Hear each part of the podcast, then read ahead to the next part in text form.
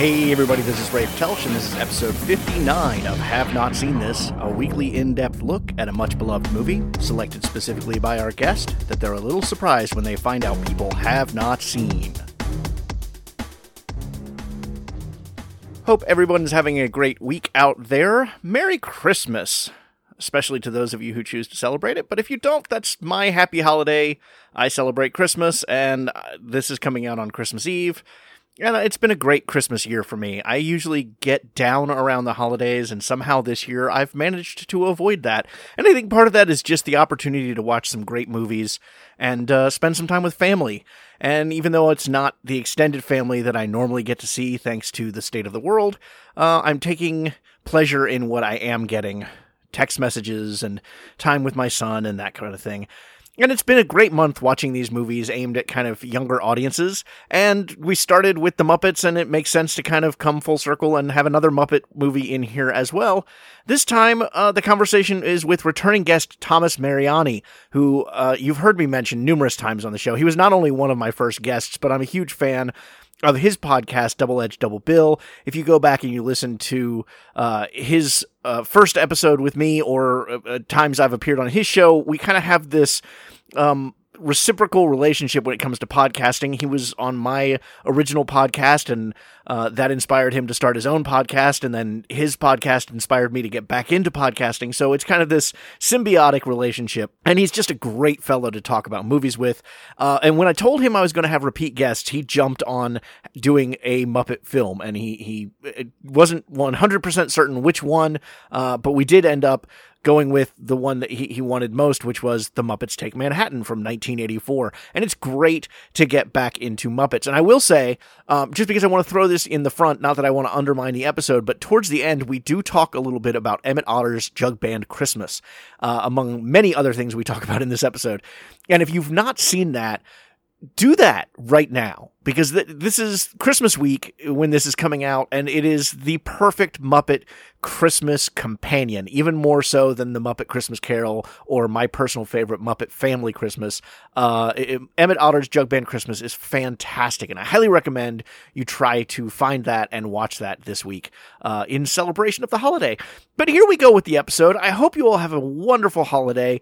Uh, I- am looking forward to another great year of podcasting, uh, Uh, but we'll talk about that next week. For now, let's talk Muppets with 1984's The Muppets Take Manhattan with guest Thomas Mariani from Double Edge Double Bill.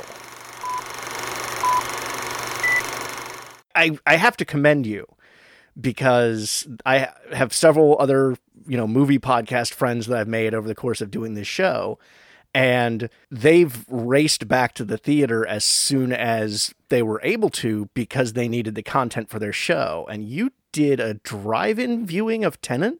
Well, yes. Um, I'll, I'll preface this by saying with that Tenet viewing was at a drive-in I don't normally go to. There's a great drive-in that I've gone to for like just some repertory screenings, like a horror movie marathon and stuff, um, called Silver Moon Drive-In um, over in Lakeland, and that place is great.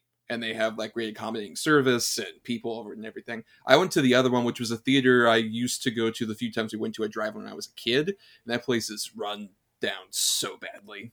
So yeah, but you didn't race to the theater, which is what I'm commending you for. oh no, yeah, yeah, I'm not going inside. No, you know, like when I I had my AMC Stubs thing, which I loved using, and when they said like, "Oh, hey, we're gonna open up theaters again," I had to put it down. It was like putting down a dog.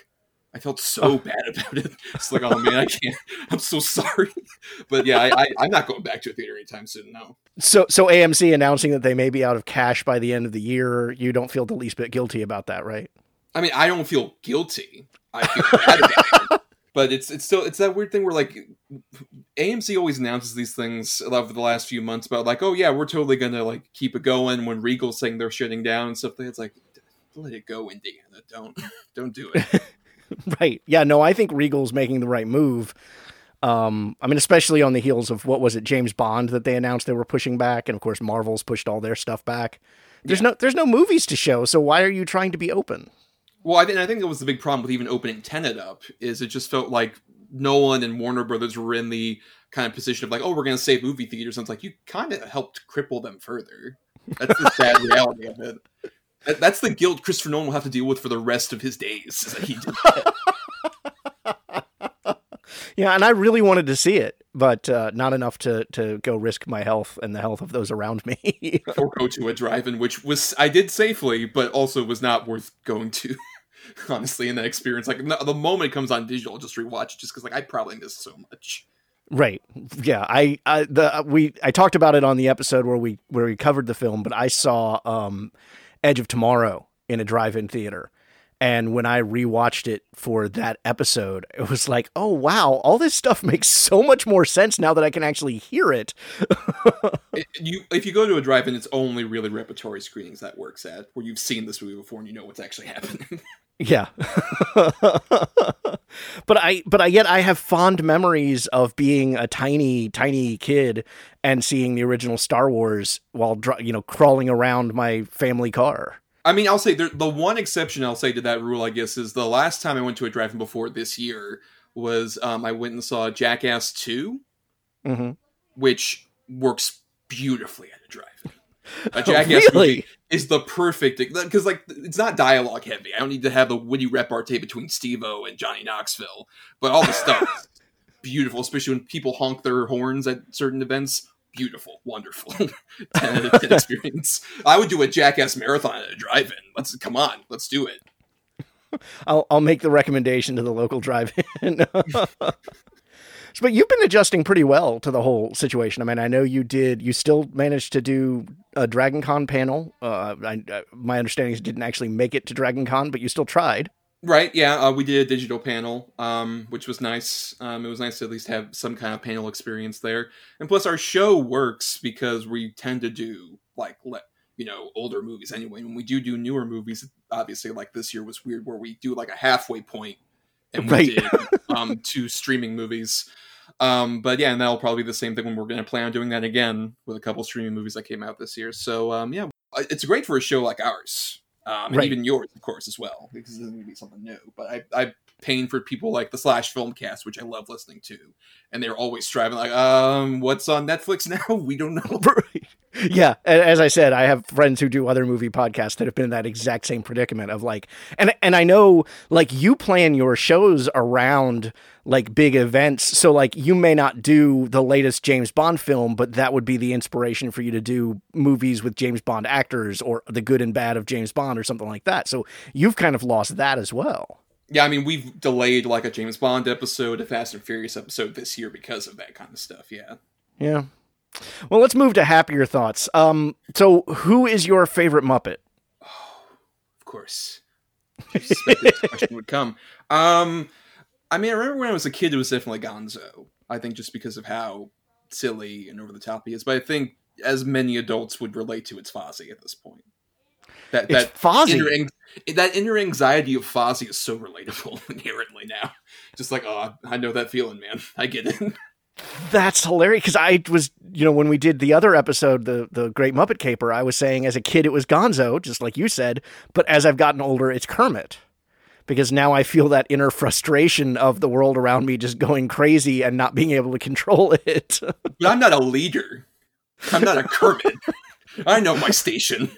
I think the I think the movie podcasting community would take issue with that statement.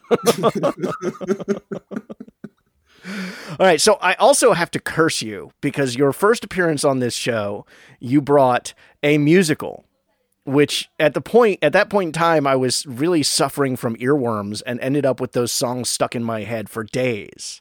And damn it, you've done it again. I'm just a musically inclined man. What can I say? apparently. So let's get into it. We are talking this week about The Muppets Take Manhattan from 1984, written by Frank Oz and Tom Patchett and Jay Tarses, directed by Frank Oz, starring Kermit the Frog, Fozzie Bear, The Great Gonzo, Miss Piggy, Juliana Donald, and Louis Zorich, or if you prefer, Jim Henson, Frank Oz, Dave Goelz, Jerry Nils- Nelson, Richard Hunt, John, eh, Juliana Donald, and Louis Zorich. Jim Henson Home Entertainment presents Jump on board for big time fun. What are we waiting for? Let's go to Broadway! The Muppets are hitting the Big Apple. Bafo Sacco's far out. Right on. in search of their big break. We sold the show. The producer wants to put it on Broadway. Come on, everybody. New York City will never be the same. Here we go. Together, on, together on again. They like it. They love it. Jim Henson's The Muppets Take Manhattan. All right, so this is the tough one. How do you describe this movie to someone who has not seen it? And and you know, this is probably the one of the original trilogy that people may not have seen. That's that's true. Um, the way I would describe would probably be um, have watch to see the whole gang come back together, the original gang, one last time theatrically. Okay, that's kind of sad when you I mean, put it's a it like well, look, uh, I guess. I mean, um, hmm, well, now, now it's just awkward. Um, I mean, I would probably say honestly, if not that, then how about um, all the it's every single great kids putting on a show movie, but with puppets. Okay, gotcha. All right. So you you uh, continually astound me with your choices when you come on the show, uh, which is part of why I'm glad to have you back, and I, I hope to continue having you back because there was when you were one of the first people I reached out to to be a guest on this show, and and I there's no way I would have picked in a million years that you would have picked Walk Hard. And then when I said, "Hey Thomas, I may be letting people come back on the show," you were like, "Muppets, I want to do a Muppet movie." Like you locked into that. So why out of all of the films out there is this the the pick that you wanted to talk about? Well, uh, for specifically Muppets Take Manhattan, I think it's because you kind of mentioned it. This is sort of the one that people have seen the least, which I think of the, especially like the original Muppet movies, which I think has a lot to do with the weird rights thing with this one. In case you were like on Disney Plus and it's like, hey, why is Muppets Take Manhattan on here? It's because this is a TriStar movie, and they've Yes. like coveted it from Disney. Yeah, this happened to me actually because you picked this and I was like, great, you know, Disney Plus, and somebody Right. else picked Great Muppet Caper and I was like, great, Disney Plus, and I watched Muppet Caper on Disney Plus, and when I sat down to watch this one, it wasn't anywhere streaming, and for Nope. some stupid reason. I couldn't find my DVD copies of any of the Muppet movies, which kind of ticks me off. I'm going to have to figure out what happened to them. So I ended up having to rent it in order to stream it. Yeah, it's it's a lot harder to find. I think that's why it's kind of dipped out of the cultural osmosis. Like I think the last time they even released on home video to any degree was when the the Muppets, the 2011 movie came out, and Yeah. that but that's the last time in so long. And I think that's honestly sort of a disservice where like for me with Muppets Take Manhattan, it was the one I watched the least because I think it's it's fully established like the Muppet movie classic. Absolute like perfect movie, one of the best road movies, American like sort of puppet musical movies, anything. It's a, it's a great movie. Great Muppet Caper, I think it's divisive, but those that love it, I think it's because they watched it a lot as a kid. That was the one that I watched on VHS a lot as a kid. And then the Right. ones even after this with that Henson and like Christmas Carol and Muppet Treasure Island to some extent it had some kind of cultural osmosis. Um, it's like this one and weirdly the other, I think Sony TriStar one, um, Muppets Go to Spa- uh, Muppets in Space, have both been like really like put- to the side. Um, and Yeah. half of that is un- unfair, I would say. H- half of that is unfair. You covered Muppets from Space on your podcast, if I remember correctly, Yes. and it was not a good movie pick, was it?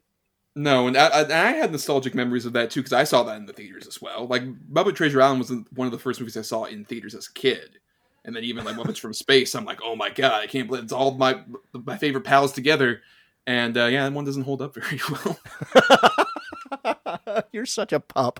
So, if that's what you, you know, the first ones that you saw in the theater were the post Henson ones, what's your history with this one? Is it just something you, you know, your your family showed you because you liked the Muppets, or do you have any kind of, of a history with it? Um, I mean, I think it's definitely. I just wanted to revisit. it, I think because it's the one that I definitely did watch the least, but I remembered certain elements of it very clearly. Um, I think in particular, um, I I always had a weird thing with like whenever these movies would do the thing where puppets would have like live live stand-ins wearing masks, and I was like deathly afraid of Miss Piggy on the roller skates. I remember that very distinctly because admittedly, it looks weird. It's so Oh, it's weird horrible. happens. It's horrible, and it's. I'm glad it's only that one scene because I, I, I I don't remember being aware of that aspect of these movies when I was a kid, and when I revisited Great Muppet Caper, and it's in three different spots in the movie, it it broke me out of that. It's like, oh my god, that's so bad. And here, when it reappeared, I even wrote them uh, in my notes. Oh, the reemergence of the full body costume. It's so bad. Yeah, though then again, any full body shots really I have some kind of issue with in general with Muppets. Like even now in like the more recent movies where it's like, oh, you can have the blue sort of uh, mesh over their arms and stuff, and you can seem like they're dancing. It feels weird. Oh yeah, okay. I mean, I mean, I would say so. But nothing else now, it's because it's like, oh, I know how you did it. With at least like these era movies, you can tell for the most part, aside from oh, it's that some person in a suit, you're wondering like, how the hell did they do this? Especially in this movie, I think what makes it so distinct is this is the one that has the most like location shoots for sure. Yeah. The title. Yeah, this is probably the one I've seen least of them as well. And it, I mean, it came out in 1984, so I wasn't that old, but I guess I had hit some awkward phase where I wasn't into the Muppets because I know I saw um, the first two in the theater, but for some reason it wasn't until years later that I revisited that I finally got to see this one. Um, I, like I remember friends who had seen it telling me about you know Kermit and Piggy get married and uh, other you know plot points from the film, but I didn't see it myself until I probably was in my twenties. Yeah, and I think it, a lot of that video circulation stuff has a big factor in that, and I think also it's it's just kind of like pushed to the side a lot more because I think this one is less like jokey. Like I know you've told me your previous guest on Muppet Caper said like, oh, this is the lesser of the original trilogy of the Jim Yes. Muppet movies. But I think especially watching it now, I've grown so much more appreciation for it because it really feels like, given Frank Oz directed this, like it's very much his love letter to Jim Yeah, in so many ways. Yeah, my understanding is the original script, um, which was which was written by uh, Patchett and Tarses, who also helped write The Great Muppet Caper, was a lot more jokey. And because they got such a critical panning on The Great Muppet Caper, uh, Frank Oz decided to tone down a lot of the jokes and focus instead on the heart. Uh, and, and I think that pays off. I think this movie has a lot of heart, but it definitely pales in comparison to the first two movies as far as like, you know, jokes per square inch. No, yeah, and I think that's why I revisited a bunch of the Muppet movies, along with watching this one again. And I will say, like with a Great Muppet Caper, I think the first like half to three fourths of that movie is dynamite in terms of jokes, and then it really peters off after a certain point. As opposed to, I think this movie knows like when to use its sort of jokey bits or when to have like its big elaborate sort of puppeteering moments, but also have a lot more quiet intimacy, which I think is something that's carried over not just with like some of the better Muppet productions since then, but also just Frank Oz's directorial career. He likes to have these like intimate character focused stories. Well, and I think he succeeds, as I said. You know, I mean, that was one of my criticisms when we were discussing the Great Muppet Caper. Is it, it is the one out of the three Henson films that doesn't have any kind of real emotional moment. You know, the the the original movie uh, has several. And had even more after the passing of Jim Henson to me. I mean, that whole movie just became just a tribute to Jim. But this one has, you know, I I remember saying goodbye so vividly. And I didn't realize it came so early in the movie. It's 20 minutes in, and you're getting the heartbreak of the Muppets breaking up. Yeah, because it feels like this this came at like a very transitional point where this is in between the Dark Crystal and before Labyrinth. So you can tell that like even Henson stated as much that he was like, "Oh, I kind of want to like have, I'm too busy, but I want to have like Frank have his opportunity to do this." And it feels like it's also kind of like Jim at a struggle point where it's like these characters made me, and I love these characters, but how long can I stick around them? And you can see that in Kermit. There is a lot of just like, am I dragging them down? But also even the other Muppet characters. Like there's that great scene when they're first in the pizza restaurant and they're talking to each other about like, are we like dragging down Kermit and we just rely on him too much? Maybe we should like give him a little bit of levity from his responsibility. Yeah. Do you think they were? Do you think they were dragging Kermit down? Um, I mean, if you can kind of see that, I mean, to a certain extent, it's, it's like they're putting a lot of stress on Kermit. Like he has that blow up before they go into the restaurant. But like, look, I don't know. Like I don't know what Right. we're doing here. And I think like it's one of the rare times where I think they actually go into that relationship that he has with these other characters as much. I think it's it's definitely a case of like I think by the end of the movie, it shows off like, oh, Kermit like loves these guys and loves being around them as a family, and he loves being able to like give them an opportunity to express themselves in their weird, weird ways. Yeah, I, I find it interesting that that whole idea of whether they're whether or not they're they're dragging Kermit down comes from Scooter. And you know, I mean, Scooter's role has always typically been the gopher. You know, he is the one who is trying to make other people happy, and I feel like this movie almost marks a transition point in his character where he becomes a little more independent, a little more you know self thinking. Uh, that I think you see with the depiction of him in the more recent Muppet movies, and I mean, especially Muppets now. Right. Yeah, I, I would say like they definitely sort of examine all the different characters and their different roles. Um, and with the scooter in particular, I think it, it just shows off like how much these Muppets, especially at this time, and I think something that's been missing since, especially Jim passed and when I transitioned to Disney, how much of it is very much like these performers being sort of autobiographic because it feels like it's Richard Hunt kind of speaking through this particular character. Yeah. Well, and and to that end, you know, I mean, Kermit's story in this movie is very much Jim Henson's origin story. You know, coming to New York and not hitting, you know, after after being a success in a small town, coming to a big city and not being a success and getting a job in advertising until finally Yes. he he breaks three. R- right. There's a lot of autobiographical stuff in here for sure. Yeah. um, I, I I should have asked before we started recording. What do you think of the latest Muppets series? Because you're a little more critical about things than I am. I'm like I, I'm like, oh, it's Muppets, I love it, and you're you're a little more uh, pointed sometimes. I mean, I think with Disney's, especially Reign on the Muppets, it's been very uneven for me. Like, I've loved some stuff like the YouTube thing or the Jason Segel movie, I thought was a great return to form. And then, like, Muppets now, I think is the best exemplification of that because there's some sketches I'm like, oh my god, this is rough. This is like such a terrible example of like what they're doing with these characters. And then there's other things where it's like, oh, they're really reinventing and doing fun stuff. Like, particularly, I love what they've been doing with Uncle Deadly how they've really Yes. taken that character and made him so much like something like different where it's like he has that vincent price energy that he had on the old muppet show but now it's like oh he has like the personal assistant pithiness and his acting bravado at the same time i i, I love some of that stuff and it's like i wish they would just give these performers especially more opportunity to kind of evolve these characters like that Yeah, that's that's fair. I, I do have to wonder who is so obsessed with Uncle Deadly though, because he really was a minor character except for one or two episodes of the original Muppet Show, and yet you know he's kind of a, a key character in the Muppets, the the Jason Segel movie, and as you said, you know Muppets Now, he's certainly a, a regular in. So it's like who who had such a fixation with that character? i mean he looks like a ghoul ghost dragon that's dope who would be interested in that All right, let's take a look real quick at the critical side of things since we did mention, you know, The Great Muppet Caper did not do very well critically. This one definitely rises back up 83% at Rotten Tomatoes, although a 76% audience score. So the audience doesn't like it as much as the, the critics did. Uh, 64% at Metacritic, so contemporary critics don't like it much as, as much as the, the critics of its day. Um, the positive review, I'm so happy to say, comes from Roger Ebert this time after he was incredibly negative about the Great Muppet Caper. And uh, Roger Ebert writes In short, I liked just about everything about your movie, but what I liked best was your discovery of self. Kermit, you are no longer a frog with an identity crisis. You've found the right persona, old boy, and it will see you through a dozen more movies. It was clear to me from the moment you took your curtain call and basked in the spotlight. Kermit, this may come as a shock, but you're Mickey Rooney in a frog suit. Think about it. You're short, you're cute, you never say die, you keep smiling, you have a philosophy for everything, you appear only in wholesome G rated movies, and sex bombs like Liza Minnelli only kiss you on the cheek. Uh, on the negative side, the review comes from Erik Adams of the AV Club, who writes Of the first three Muppet movies, The Muppets Take Manhattan feels like the one aimed mostly directly at kids.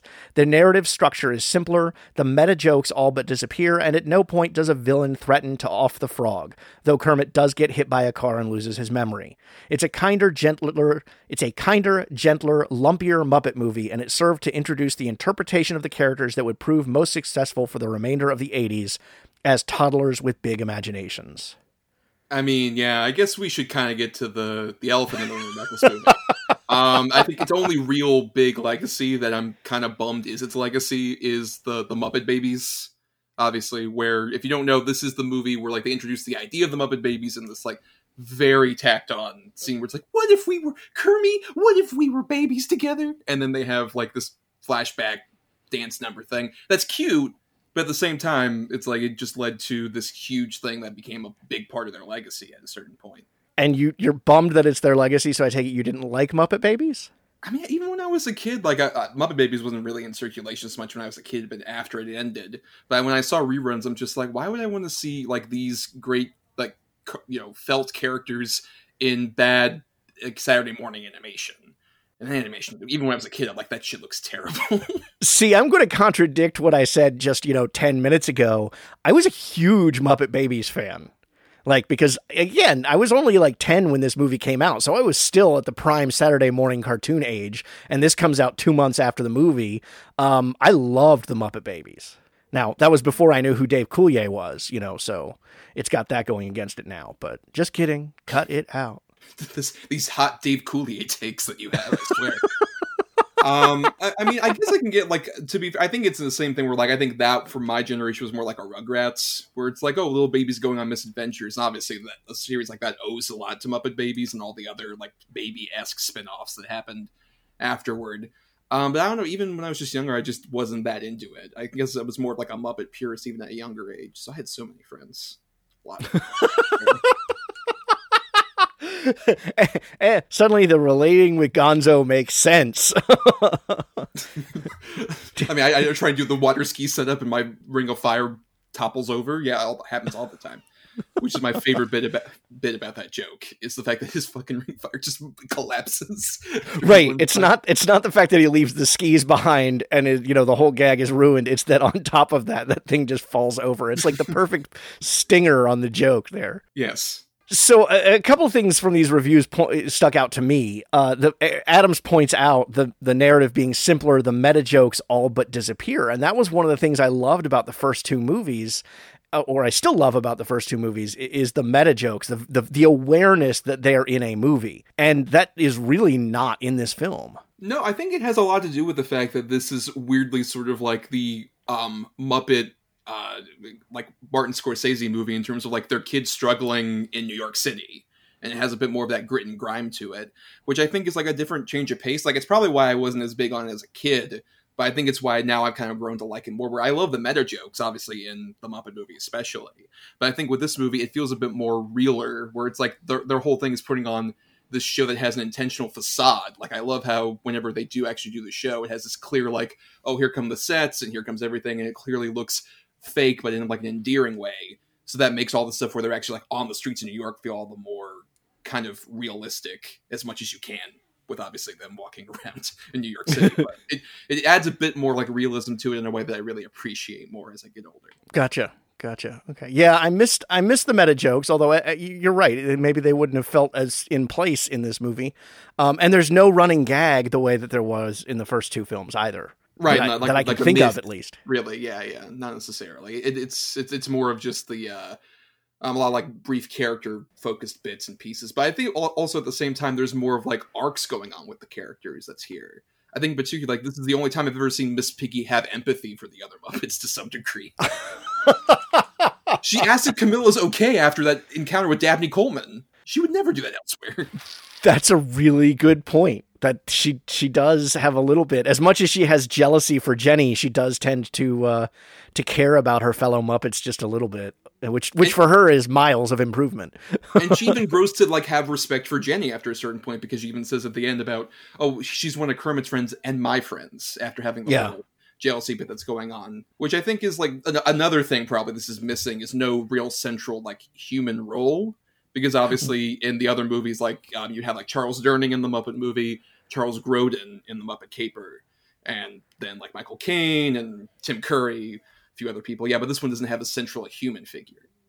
Yeah, which one of the reviews does point out that there's no real antagonist. You know, it's it's more just being up against the clock uh, as we get into the the final moments of the movie. And before then, it's just them against the world. But it's not like the world is evil. It's just not as easy as they thought it would be, which I think is kind of a relevant message for people coming out of college. yeah, I, I think that that's the thing that also makes it work for me is that there isn't as obvious like an evil villain to really push up against or just these like people you encounter who you think oh they might help me out but no they sometimes end up being dabney coleman's kids. You sometimes have that happen. So I, I, I, you, you've brought up Dabney Coleman twice, so I feel the need to address him in this movie, um, because it, it, cracks me up that he's in this, and you, I don't know if you're old enough to really have done a lot of Dabney Coleman stories, whether it's movies or television, but at the time he was always a dick and that's I right. Uh, I guess I had forgotten that part of the movie. So in my notes, I'm like, oh, it's Dabney Coleman, and he's not playing a jerk. Strike through. Forget about that. No, but I mean, Dabney Coleman's one of those great character actors where even when I was younger, I saw him in things like obviously around this time, the biggest thing would have probably been Tootsie. And he's obviously Yes. yes. on that, but so wonderfully. Um, but but yeah, I mean, it, it's like a bait and switch. And also, I think another great example of like, I think a problem with Muppet Caper is that it has a lot more like showy moments of like Jim Henson directing and being like, look, we can make the Muppets do whatever we want. That's sort of like Yes. practice for like the Dark Crystal. And in this case, it comes off a bit more casually with like the Dabney Coleman thing, where he's picking up Gonzo and Camilla, and then animals attacking. It doesn't feel as like overtly showy. I would argue than it does in others. Yeah, I, I mean that was certainly one of the things I talked about with Great Muppet Caper was the technical wizardry, and I, I think this movie has it. But you're right; it's not as overt. I mean, like the scene with the rats in the kitchen is pretty darn impressive if you think about the the limits of technology at the time. Like now, they just do it all CG, but that wasn't an option in 1984. Right, and it, that was probably the most showy example. But even then, it's more just once again about the characters having like fun in this like kitchen setting, as opposed to look at the technical wizardry I can draft. I think Dark Crystal took a lot of that out of Jim, which is like, okay, I did it. okay, I'm good. I'm satisfied. Now let's just have fun. yeah, well, I mean, Dark Crystal, you build an entire world with no humans whatsoever. You're that's going to take a drain on you. I mean, you got to admit. Yeah, it's just like, geez, let's just have them go to a pizzeria or something. Oh, I'm so tired. Wait, let's stop dream fasting and go get pizza, and we can do this there, right? And I think that's another thing is like even though like Jenny or her father or um, the Ronnie Crawford later on aren't like the most overt sort of like human characters, I like the fact that they feel more like equals with the Muppets because that never really happens with these human characters. They feel like they're just sort of like people who are either being invaded on by the Muppets or they're vice versa. They're being invaded in on the Muppets' thing. And I like the fact that this is more about like they're equals with these other people. And it doesn't feel as much. It's just like, oh, we're just hanging out in the same space. Yeah, I mean, all three of these movies really take place in a world where humans and Muppets coexist. Um, but this one feels, yeah, like they're most on the, the same level playing field. That's a good point. Right, and I think it also has a lot to do with it. It's in New York, and my favorite gags in New York usually are when people just encounter strange things like, yep, same day. And that's kind of the thing. Like, even when the Muppets are acting crazy, it's more of just like, oh, they're acting overtly crazy in a way that turns people off, as opposed to like when Miss Piggy's trying to spy on Kermit and she's being hit on by those guys that are doing construction. Like, they see the pig and they're not like, oh my god, it's a pig. They're just like, hey, lady. That's hilarious to me. Yeah, yeah, yeah. I mean, there's there's absolutely no. Um, well, and I mean, you get that a little bit in the diner. He has the comment about, uh, you know, rats work here, frog works here. What's next? Penguins, and the penguins show up because, of course, that's the perfect setup to then bring the penguins in. Um, but you know, he has a little bit of disdain for the fact that he's got a barnyard rather than a diner. But at the same time, he's just griping about it like any New Yorker would gripe about anything. I think. Yeah, like the penguins coming in, saying about like, "What are you doing in this warm climate?" It's like, "Get out of here! I'm trying to do Right. my job. Come on." So I will say where I think this movie has Great Muppet Caper beat, uh, not only in the heart, because as I said, I feel like this movie has a lot of emotion to it. It has has several moments that definitely make me tear up. But again, we've we you and I have even discussed that doesn't take much for me. Um, but the cameos in this film, like. I remember all the cameos in the Muppet movie, and the Great Muppet Caper has some really good ones, but there's not many. And in this one, it just feels like they're piled on at times. Um, I mean, I I would say um, it's more so than the other three, but especially after like I revisited some of like, particularly like a Muppets Most Wanted, is the most Yes. guilty of that. It's like literally Oh. every five seconds there's a cameo. It's like, guys, calm down, calm Well, and down. so was the Muppets. I mean, and and what was funny to me with the Muppets is, you know, when it came out, you know, I recognized some of the actors who were putting in cameos, but I I didn't know who they were. You know, because Right. some of them are like Disney TV stars who I I don't know who that is. They're, but I recognize them. I know they're a celebrity, but I couldn't name them off the top of my head. But I mean, here you've got everyone from John Landis to Elliott Gould putting in a second appearance, Art Carney, Brooke Shields, uh, Mayor Ed Koch playing himself. I mean, it's it, there's quite a few cameos. I don't feel like they distract from the movie. I think it, in fact, in New York, it kind of just makes it feel like a real city. I, I completely agree with that. I think particularly my favorite cameo has to be Gregory Hines as the guy with the skates. Oh um, God, yes. For like one, it's just initially like Piggy steals his skates and everything, but then when he has the interaction with them during their fight, and the whole thing about like, man, you, this is what happens when you do the huggies and stuff like that. It's phenomenal. And it just feels like he's just a part of this awkward conversation that's going on, as opposed to, oh my god, I'm gonna like play it up and do a song. Like he doesn't even dance. It's Gregory Hines movie where he doesn't dance. Yeah, no, he just has the line about liking the tight shorts. Keep the skates. I'll just go. I like running around in shorts anyway. yeah, I, I I love that scene because of not just because it's Gregory Hines, but because of the way he tries to play referee between the two of them. And as you said, you know, this is what happens when you give the huggies. Oh yeah, but she spied on me. Oh right, forgot about that. He's weighing in on the moral dilemma of this relationship crumbling apart. right right. And i and i just as i said i don't feel any of the the cameos or maybe ed koch is a little extra but other than right. that you know the rest of them just feel they just feel natural. And some you get some good little jokes in there like brooke shields talking about having dated a rat a, a few rats in her day you know but i i enjoyed them no, I think, and that was a conscious decision because I, I watched an interview with Frank Oz around this time. He said that like initially there was a bit more because there was like a whole story about Dustin Hoffman wanting to like have a huger part, and there were a lot more cameos planned. And when he bailed out, a lot of other people bailed out. So then, like, they had to kind of rewrite the cameos on the fly, and he decided to make it more of like, oh, the characters are like integrate into the story rather than just, oh, hey, look, here's Richard Pryor, Bob Hope, or whoever that shows up in these other movies. And I think that really works. Like even like Eliza Minnelli who is playing herself and coming in the middle of this. The joke isn't about like, oh my god, it's Liza Minnelli. It's Liza Minnelli being really pissed off about the Sardi's guy. Just like, really? A frog? And then she leaves. It's perfect. right. Well, and herself. I mean, it actually captures her her personality really well because she, her first thing isn't upset about the frog picture. It's what did I do wrong? What did I do to anger you to take to get my picture taken down? Exactly. Which I feel like is very appropriate for her personality. true, true. So, so we've mentioned Piggy a couple of times. I do have to say, Piggy is my source of my my biggest complaint about this movie. Um, not the the full body costume, although that's certainly up there, but her '80s perm. Yeah, that was um, a big thing.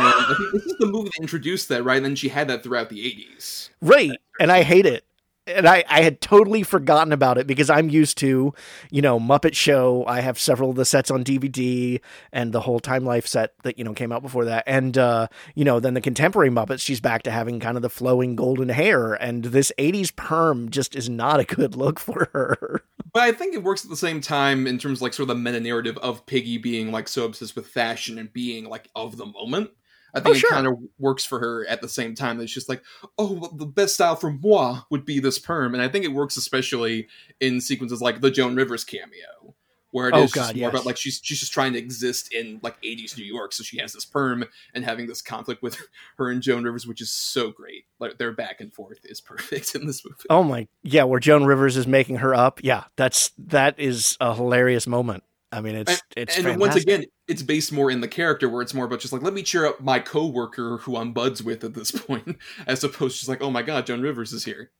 Right. Yeah. I mean, it's it's it's as much of a goof to see Joan Rivers playing a makeup counter lady as it is to see Miss Piggy. Yes.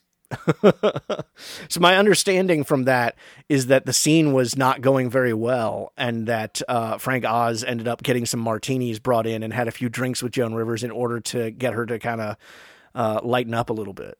I mean, when you're a director, you can have those perks like that. Just like, you know what? We have to get method for this scene. We have to really this. I'm a performer and a director. I have to accommodate my actress. How how much of this film's difference that we're talking about? Whether it's you know i mean looking back again at, at the, the reviews saying you know the, the narrative being simpler and not having a villain and, and that kind of stuff how, how much of that do you think is because oz directed this one whereas henson directed the first two well, I think just because they have sort of a different sensibility. What I love about the partnership that happened with Frank Oz and Jim Henson was one sort of grounded the other. And I would argue Frank is definitely more in that camp of being the one that kind of grounded because like all of his characters have some sort of degree or like these anxieties that feel a lot more overt, like a Miss Piggy or a Fozzie Bear or any of those others. And I think that really shows off in like his movies he made after this, particularly. It feels like there's like even when fantastical elements are going on, like in my beloved Little Shop of Horrors, it's still a character based thing that has like a cast of maybe really five that are like really big in terms of like roles. If you include the plant, yes. Well, yes, the plant, yes. Um, I, I think that's the thing is that he kind of feels like the the one of the Jim Henson because Henson was so obsessed with like let's create worlds, let's advance technology, let's sort of be this big. Frank always kind of felt like sort of his grounding element, like the way George Lucas had Gary Kurtz earlier on. I would Yeah. argue Frank Oz is that. I love also the fact that anybody listening to this is like, why are they talking more about Muppet Babies and stuff? Why are they going this into this? That's why I wanted to do this because I remember you were doing your show, like the old show, the Weekly Blend. Like I remember hearing you talk about like Muppet performers specifically, and I was like a Muppet nerd, like younger person at that time. And I'm like, oh my god, someone who isn't like Tough Pigs is talking about Muppets to some like larger behind the scenes extent. I think that this is the one that shows that off the most. yeah, that's a that's a good point. It it really does. Yeah.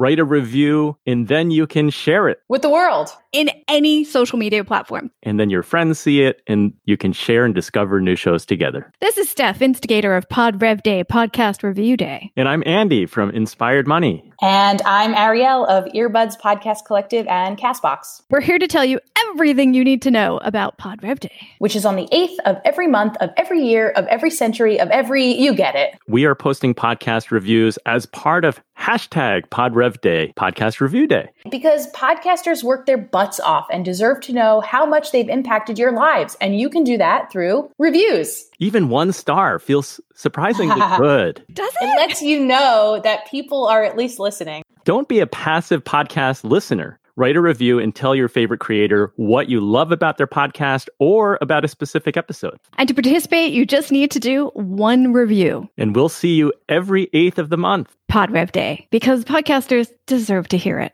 Hashtag Pod Rev Day. P O D R E V D A Y.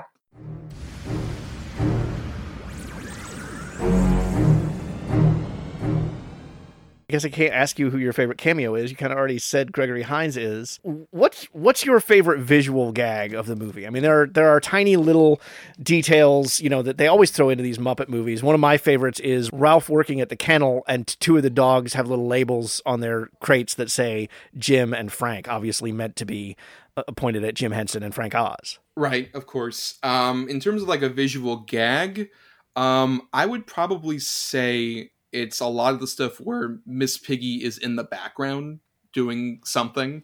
Like particularly like when they um, when it's him and Jenny in the pizza restaurant and Miss Piggy's in the window next door and the blinds are like shaking up. It's like, oh, that happens a lot over there, doesn't it? yeah, my I was I was watching this at night after my son was supposed to be in bed, um, and you know I, you, not that you know because you're not there, but sometimes bedtime is a battle in order to get kids in bed. And we got to the scene where the um, construction guys are yelling at Miss Piggy, and then she sees them hug, and she starts beating on the dumpster there. And my son comes into the room and is like, "I'm never going to sleep with this noise going on." I was like, "It's one scene." How the tables have turned, right? right. I used to love the Muppets. Now they're working against me. so the other thing I find really interesting, kind of going, I, I know I keep going back to the critical reviews, and I almost never do that. So I find it interesting I'm doing that. But Ebert says, uh, you know, that you found your the right persona, and it will see you through a dozen more movies, and yet. After this one and the passing of Jim Henson, they moved to liter- literary adaptations instead of trying to do this Muppets in the real world situation. Now, Yeah. did you like those movies? I mean, that you you said that's kind of what you grew up with, though. Well, no, yeah, I mean, I think Muppet Christmas Carol is great and Treasure Island's great, and I don't, I wouldn't besmirch the Muppets maybe doing something similar like that again to any degree.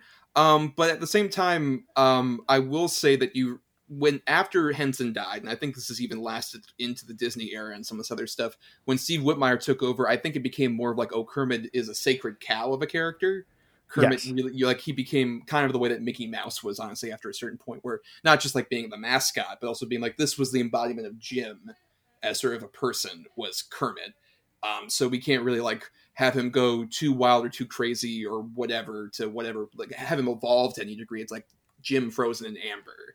I think it's a bummer because I think Kermit, especially earlier on, like Jim was willing to have Kermit be kind of like flustered and have like moments where he kind of yelled at everybody because he was so stressed about what was going on. Also keeping that fun demeanor at the same time. I wished we had more kind of going from this. While at the same time saying like I wouldn't have wanted to say that Disney Plus series that Josh Gad was going to do, where it was like equal to this movie, which just Yeah, like you- my, my personal things with Gad aside. Rafe. um, I would say just I don't feel like that's a great idea. You know, of just like having like following up this particular movie, not necessarily. Okay, so to give some context, one, Thomas and Josh Gad are the same person. Um, just you know, so people out there know that. One has a lot more damn money. That's the difference. If you look at Thomas and you look at Josh Gad, they they're they are the same person. Thomas is just slumming it doing the podcast scene. Uh, two, uh, they wanted to do a Disney Plus series with the Muppets that followed up this movie, but saw the Muppets splitting up again. So like they they split up and then they get back together again and, and have this hit Broadway show and then they split up again, which seemed a little weird to me for a premise. I completely agree with that. Especially when I would argue the Muppets did about as good a job as you could with that idea of them breaking up again after a certain point. Right, and it, and it would have been now, so it would have been post the Muppets even. But it, it, it reminds me of the opening number of uh, of the second of the Muppets, uh, where you know I think it's Fozzie goes through the plot of the first movie as his pitch for the sequel, and they're like, Right, "Did you even watch the first movie?" yeah, And it's like, Josh, did you see the movie? Because what you're talking about is that movie that you want to make a sequel to. which also would have been weird for Disney Plus as well. Like, could they even have the rights to do that? It's, it would also just feel weird. that, Like, here's this Disney Plus show referencing a movie we can't have on Disney Plus. right. So uh, I love the separate stories that the different characters go on, and I think that's one of the things I really love about this movie. And I, I even noted it. You know, the the first movie we start with Kermit and we see him building the crew of the Muppets. And then the second movie, we start with Kermit and Fozzie and Gonzo together, and we see them encounter eh, most of them they encounter at the Happiness Hotel, but they they they encounter they they grow their circle of friends. And in this one, they're already together. A lot of them, including which the one that I made in my note that I found really touching is Dr. Teeth and the Electric Mayhem are part of the, the core group in this movie. Yeah, they established that they sort of came together in college, which I just love that idea. That it feels like it would make sense these characters would meet in college and still kind of be buds to a certain point. Even like Doctor Teeth is the guy who like feels like he's slumming it because he doesn't Right. need to be with these weirdos. Like he's weird in a different way where he could just be like off gallivanting or whatever, but he likes these guys. Well, and I just I found it touching that they let him and and the band be part of the central crew when they've always been kind of an outlier in the other movies. Um, you know, you think of the Muppets and everybody thinks of Kermit and Fozzie and Piggy and Gonzo and maybe Rowlf. But Scooter and Dr. Teeth and Floyd are typically kind of relegated to like a secondary character status and you know and and here they get to be part of the main gang. Yeah, I just like the idea that these characters have had like a history and there's a bit more to them. And I think even with Electric Mayhem, obviously, like every they the other things, especially Postus, have always centered like Animal because he's the more overtly like fun, marketable character of that Right. bunch. But I always like when it's especially like um not just Doctor Teeth, but also Janice and Floyd, and even to a certain extent uh, Zoot. Um, Right. actually like feel like they're actual distinct characters and there's even like that great bit where Zoot is sleeping in the middle of the restaurant just like no man go back to sleep. It's fine. They haven't Right. landed yet. Right right. Yeah and i as i said i mean i love the individual stories that we kind of get a sense of these characters on their own without kermit. So you know fozzie's lost. He just goes to hibernate. He he really cannot function without kermit but almost the almost all of the rest of them manage to find some kind of job. And frankly dr teeth and them just do what they would have been doing anyway you know playing gigs. And their gig is so hilarious. It's like an oktoberfest bratwurst place. But i also like the fact that they keep in character the idea that when kermit gets these like postcards they're painting a completely different picture. That you can Yes. tell there's this interpersonality with these characters where it's like they care about Kermit and don't want to make it seem like oh they're slumming it after they left him and make him feel guilty about it. That's just another thing. I think this plays with the interpersonality of all these characters in a way that a lot of the other movies don't. Yeah. Which which as I said, I mean I think Oz did a great job of adding a lot of heart to this movie. And I think that's that's part of why saying goodbye is such a heartbreaking number for me because these are the Muppets. They're supposed to be together. And the idea that 20 minutes into the movie they're going to split up and go their separate ways is you know, I I I can handle it now better in my mid 40s, but originally it was quite devastating to me. No, yeah, and it really like evokes a lot of those feelings you have whenever you make like a big step in your life and you let people go. Like especially like Yeah. around the time when I was graduating from college, I like watched this. I'm like, oh god, this is so true. You feel a lot of that in this movie where it is about just like people who you collaborate with forever suddenly like dissipate from your life, and it feels so harsh, and it makes it all the more sad when like Kermit is like walking alone in New York City. Yeah, and I mean, and I even think the the the song that kind of gets teased throughout the first 20 25 minutes of the movie uh, when they're when they're pitching their play from agency to agency, and Kermit's always going, and the song goes a little like this, doodle doodle doo. You know, uh, once he finally gets to perform it at the end of this movie, it's a nice emotional moment. Oh no, I tear up at that. Yeah, that builds into the big show, but the the first very slow delivery of that is just a wonderful emotional moment because the crowd's back together and Kermit remembers who he is. No, yeah, I, I think that works so brilliantly because it's like at this point, you know, after all the Muppets get back together, but Kermit's not there, they've been carrying along trying to like create this show and make it work within the two week span they have. And I love the fact that even as they're searching for Kermit, they're still just trying to carry on as much as they can without him. It makes me even more emotional now, considering it feels like the other Mupp- like the other puppeteers post Henson's death, kind of trying to make that show go along as well as they can after the point. But it's like it, and it's you know in the best circumstances, it's not a case of oh what would Jim have wanted. It's like well let's try and carry on as best we can without Jim here.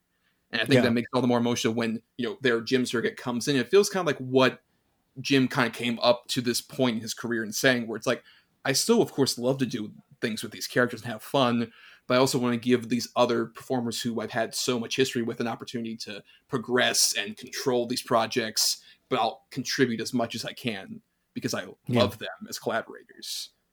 Well, and I'm glad that they managed to keep going. I mean, to go back to kind of your golden calf concept, um, when Henson died, they announced that they were retiring Kermit and that Kermit and Ernie and Henson's characters would not carry on, that they would just be remembered forever the way Jim played them. And then they changed their mind. Um, and there's a, a, a I'm sure you've seen it. There was a television special that was the Muppets Celebrate Jim Henson that was a really touching yet Muppet appropriate memorial for Jim. And the, at the end of that is when you first had Steve Whitmire taking on the role of Kermit, and that was kind of the, the coming out of the new voice of Kermit. Um, but I think Jim would have been very happy that they did keep going. They, they I, I think he would have been very happy with the the Muppet Christmas Carol and Muppet Treasure Island, and you know all, all the direction that the Muppets have continued to go, albeit erratic. And uh, it, it almost feels like the studio just can't follow through with one direction for them. I think Jim would be proud of the work they've done. No, I think that's the thing is that it, it definitely um, post Henson feels like they wanted to like go on with the show and have some kind of like you know creative direction, but it feels like there has still at the same time been a main person missing. Like Brian Henson obviously tried to take that on in the '90s, respectfully as he could, um, and then I think that's what's missing from the Disney Muppets isn't you know to coin to, to use an example from a different uh, Disney franchise. They need a Kevin Feige. As silly as it is, that's like, oh, you need somebody to like control the universe. It's not that. You need somebody who's like sort of central that can like direct them in some specific way, but also give enough opportunity for the other care like other creatives to do what they can with an individual project. Yeah, and I really, I had really hoped when the Muppets came out that Jason Segel was going to be that person because it really seemed like from the script of that movie that he got the Muppets, and so I was really disappointed when he dropped out and didn't continue on with Muppets Most Wanted. Yeah, and he went into such a weird direction in his career. That's a fascinating career turn after the Muppets. Like, what are you gonna do, Jason? I don't know. Get my How I Met Your Mother money and then try and do drama. I, I guess. What has he done since then? I can't think of anything off the top of my head. there was that recent weird TV show that's like some kind of puzzle based like mystery thing that he just was in, but it's been like a huge gap. And there was like The Discovery, which is like a Robert Redford sci fi drama. That's really weird. None of these are ringing a bell with me, so I may not be aware They're of all of Not them. Not very memorable, no. So I, I mentioned the Muppets celebrate Jim Henson. I know in the last week or so, because I follow you on Letterboxd, uh, that you've been watching a lot of Muppet stuff. Um, do you want to chat about any th- weird thing that people may not have seen?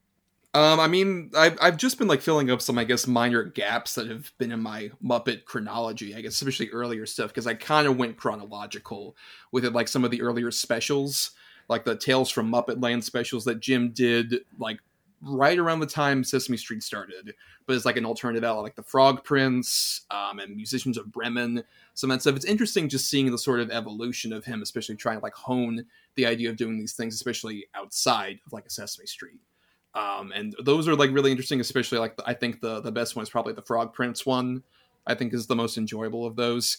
Um i mean i've also just been like watching stuff that's not even like on Letterboxd like some of the commercials the really really like wilkins coffee ads. I just Oh, yeah. I, I, I don't think jim henson gets as much credit as like a george lucas does with like just how much he evolved his style and his techniques from a certain point of like how to like use like marionettes that didn't work necessarily earlier on how like having full body muppets that also looked weird. I like having those points where it's like jim had like oh hey let's use this and then kind of decide let's not do it. That doesn't work well. By the way i love them saying jim like i knew him.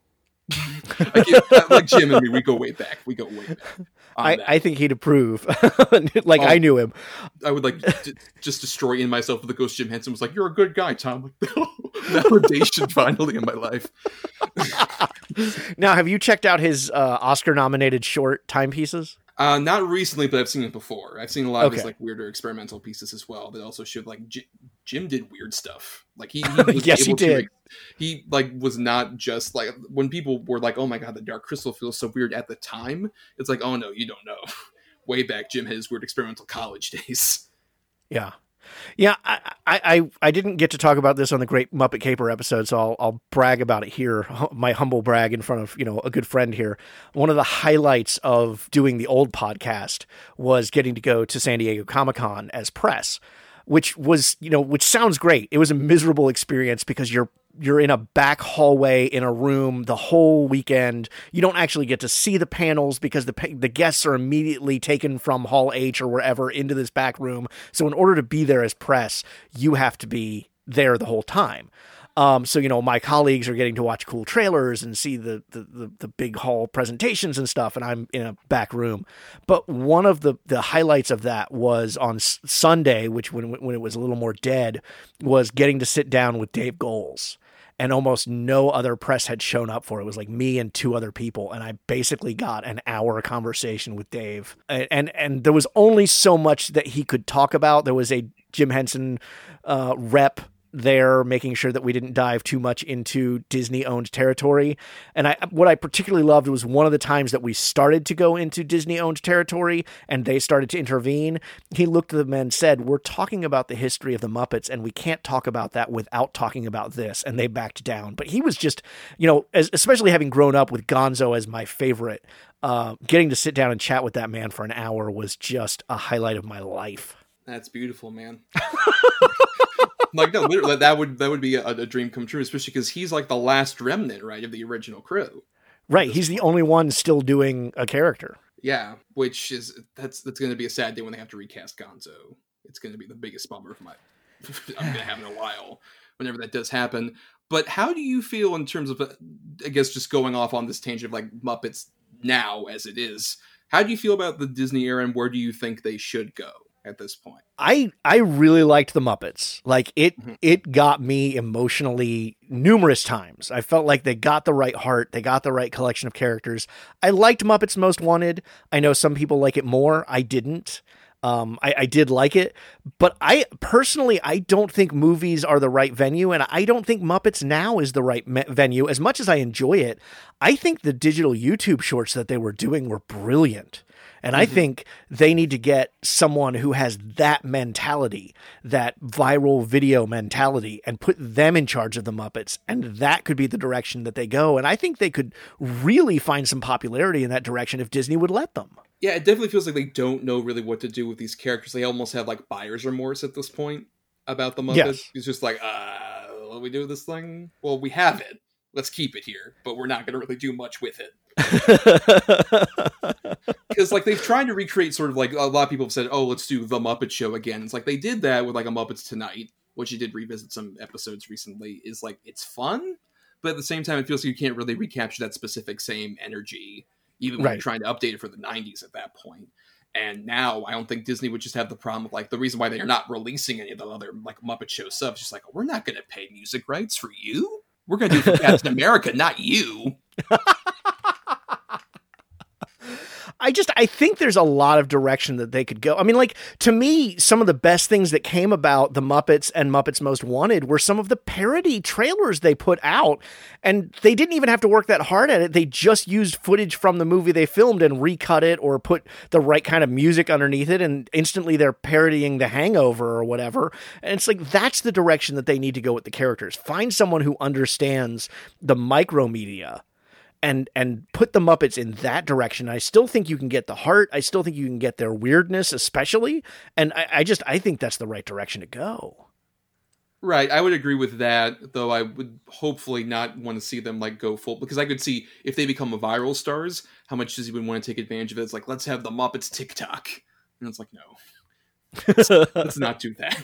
uh, but like the, I agree that the YouTube presentations though worked, like the Bohemian Rhapsody thing, or even some of the other shorts they were doing, I think worked really well. Where it's like it's sketches, but it's not like tied to just having like a Muppet show every week at the same time. Right. And and I think that's part of what I enjoyed about Muppets now is the the sketches mentality of it, but they were I feel like shoehorning it into this half hour format that it didn't need. It doesn't need that. Well, that was the original intention with it was it was going to be like just the individual shorts, but they decided to repackage it.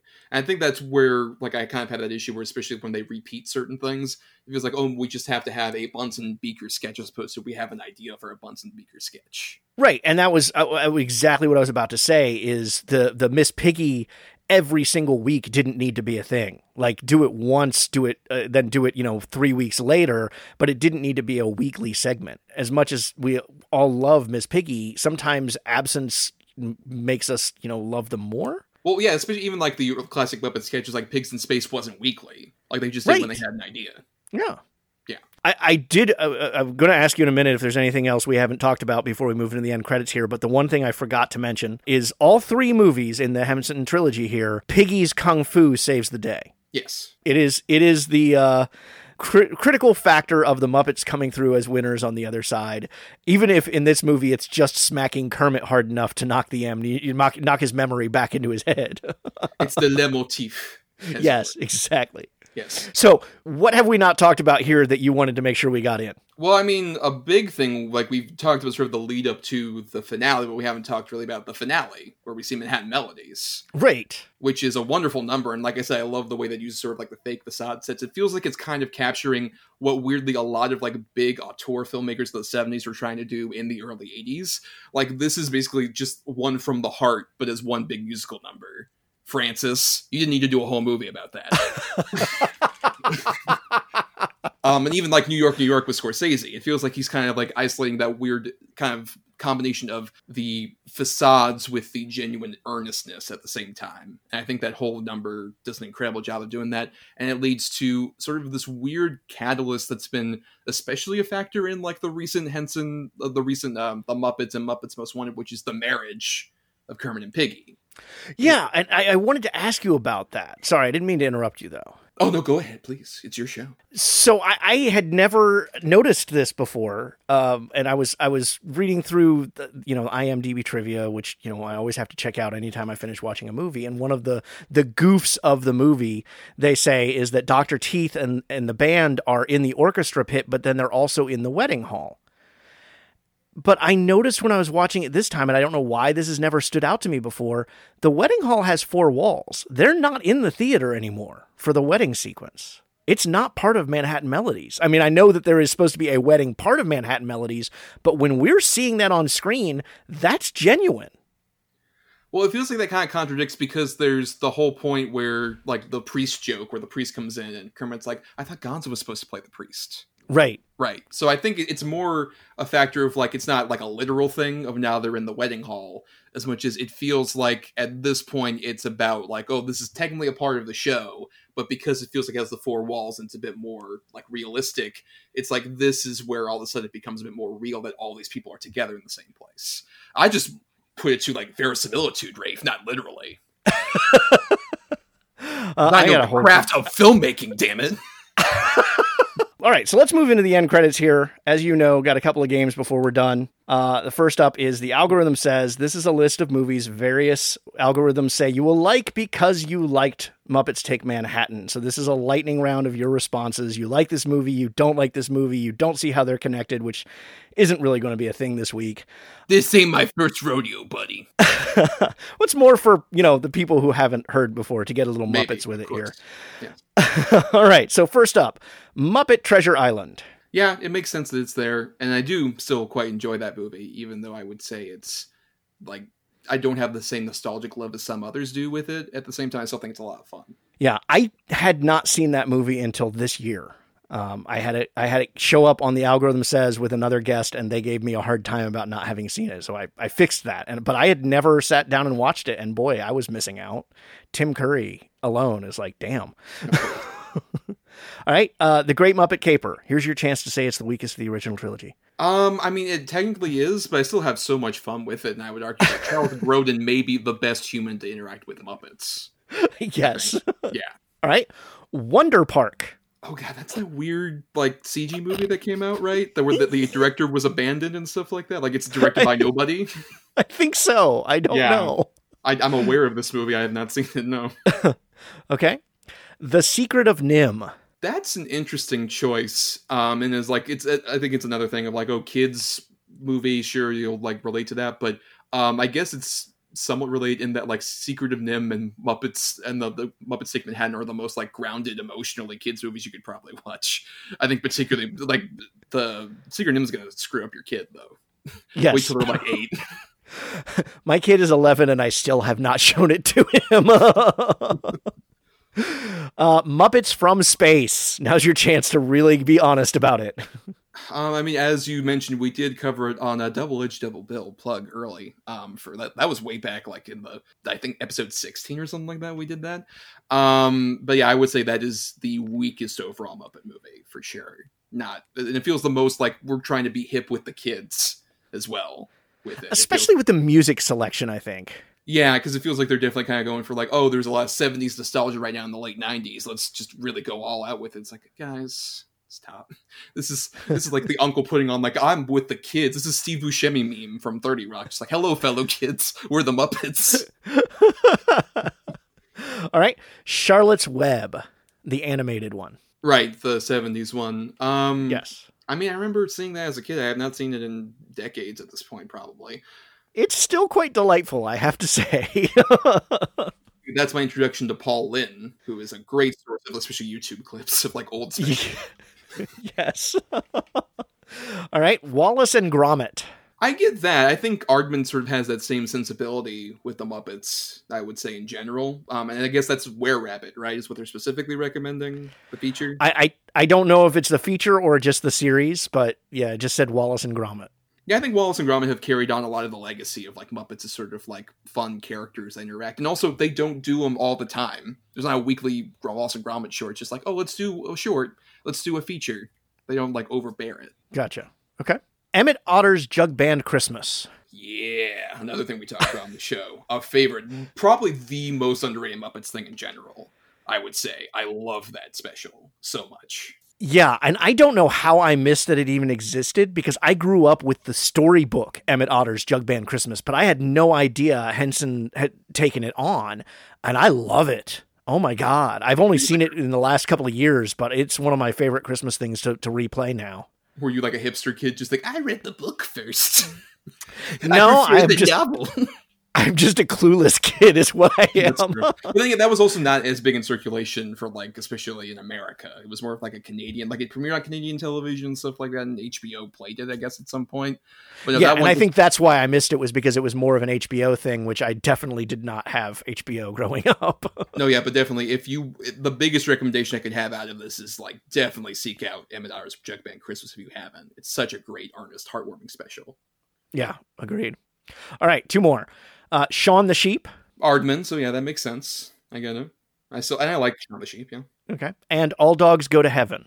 I did revisit this recently. Um, when when I watched it as a kid. Um, I would definitely say this. I guess has the same aesthetic in terms of like that movie looks like it was animated on like paper smeared in coffee stains and cigarette ash. Like it has such a grimy feel to it in a way that I kind of like, but I don't know if like kids today would like attach themselves to. I, I'm I'm sorry, that should have been All Dogs Go to Heaven too. Oh, that changes things. the alg- the algorithm did have both of them, so I just had to play that card. All right, we always end with a pop quiz, four multiple choice questions based on the movie. Are you ready? yes. All right, number one. The opening scene at Danhurst College was filmed on location at Vassar College, where Frank Oz wanted to use the most academic looking of buildings. What did the building used for the exterior shot actually serve as? A, a lecture hall, B, a dormitory, C, the theater, or D, a dining hall? I believe that's a dining hall, Alex. That is, absolutely.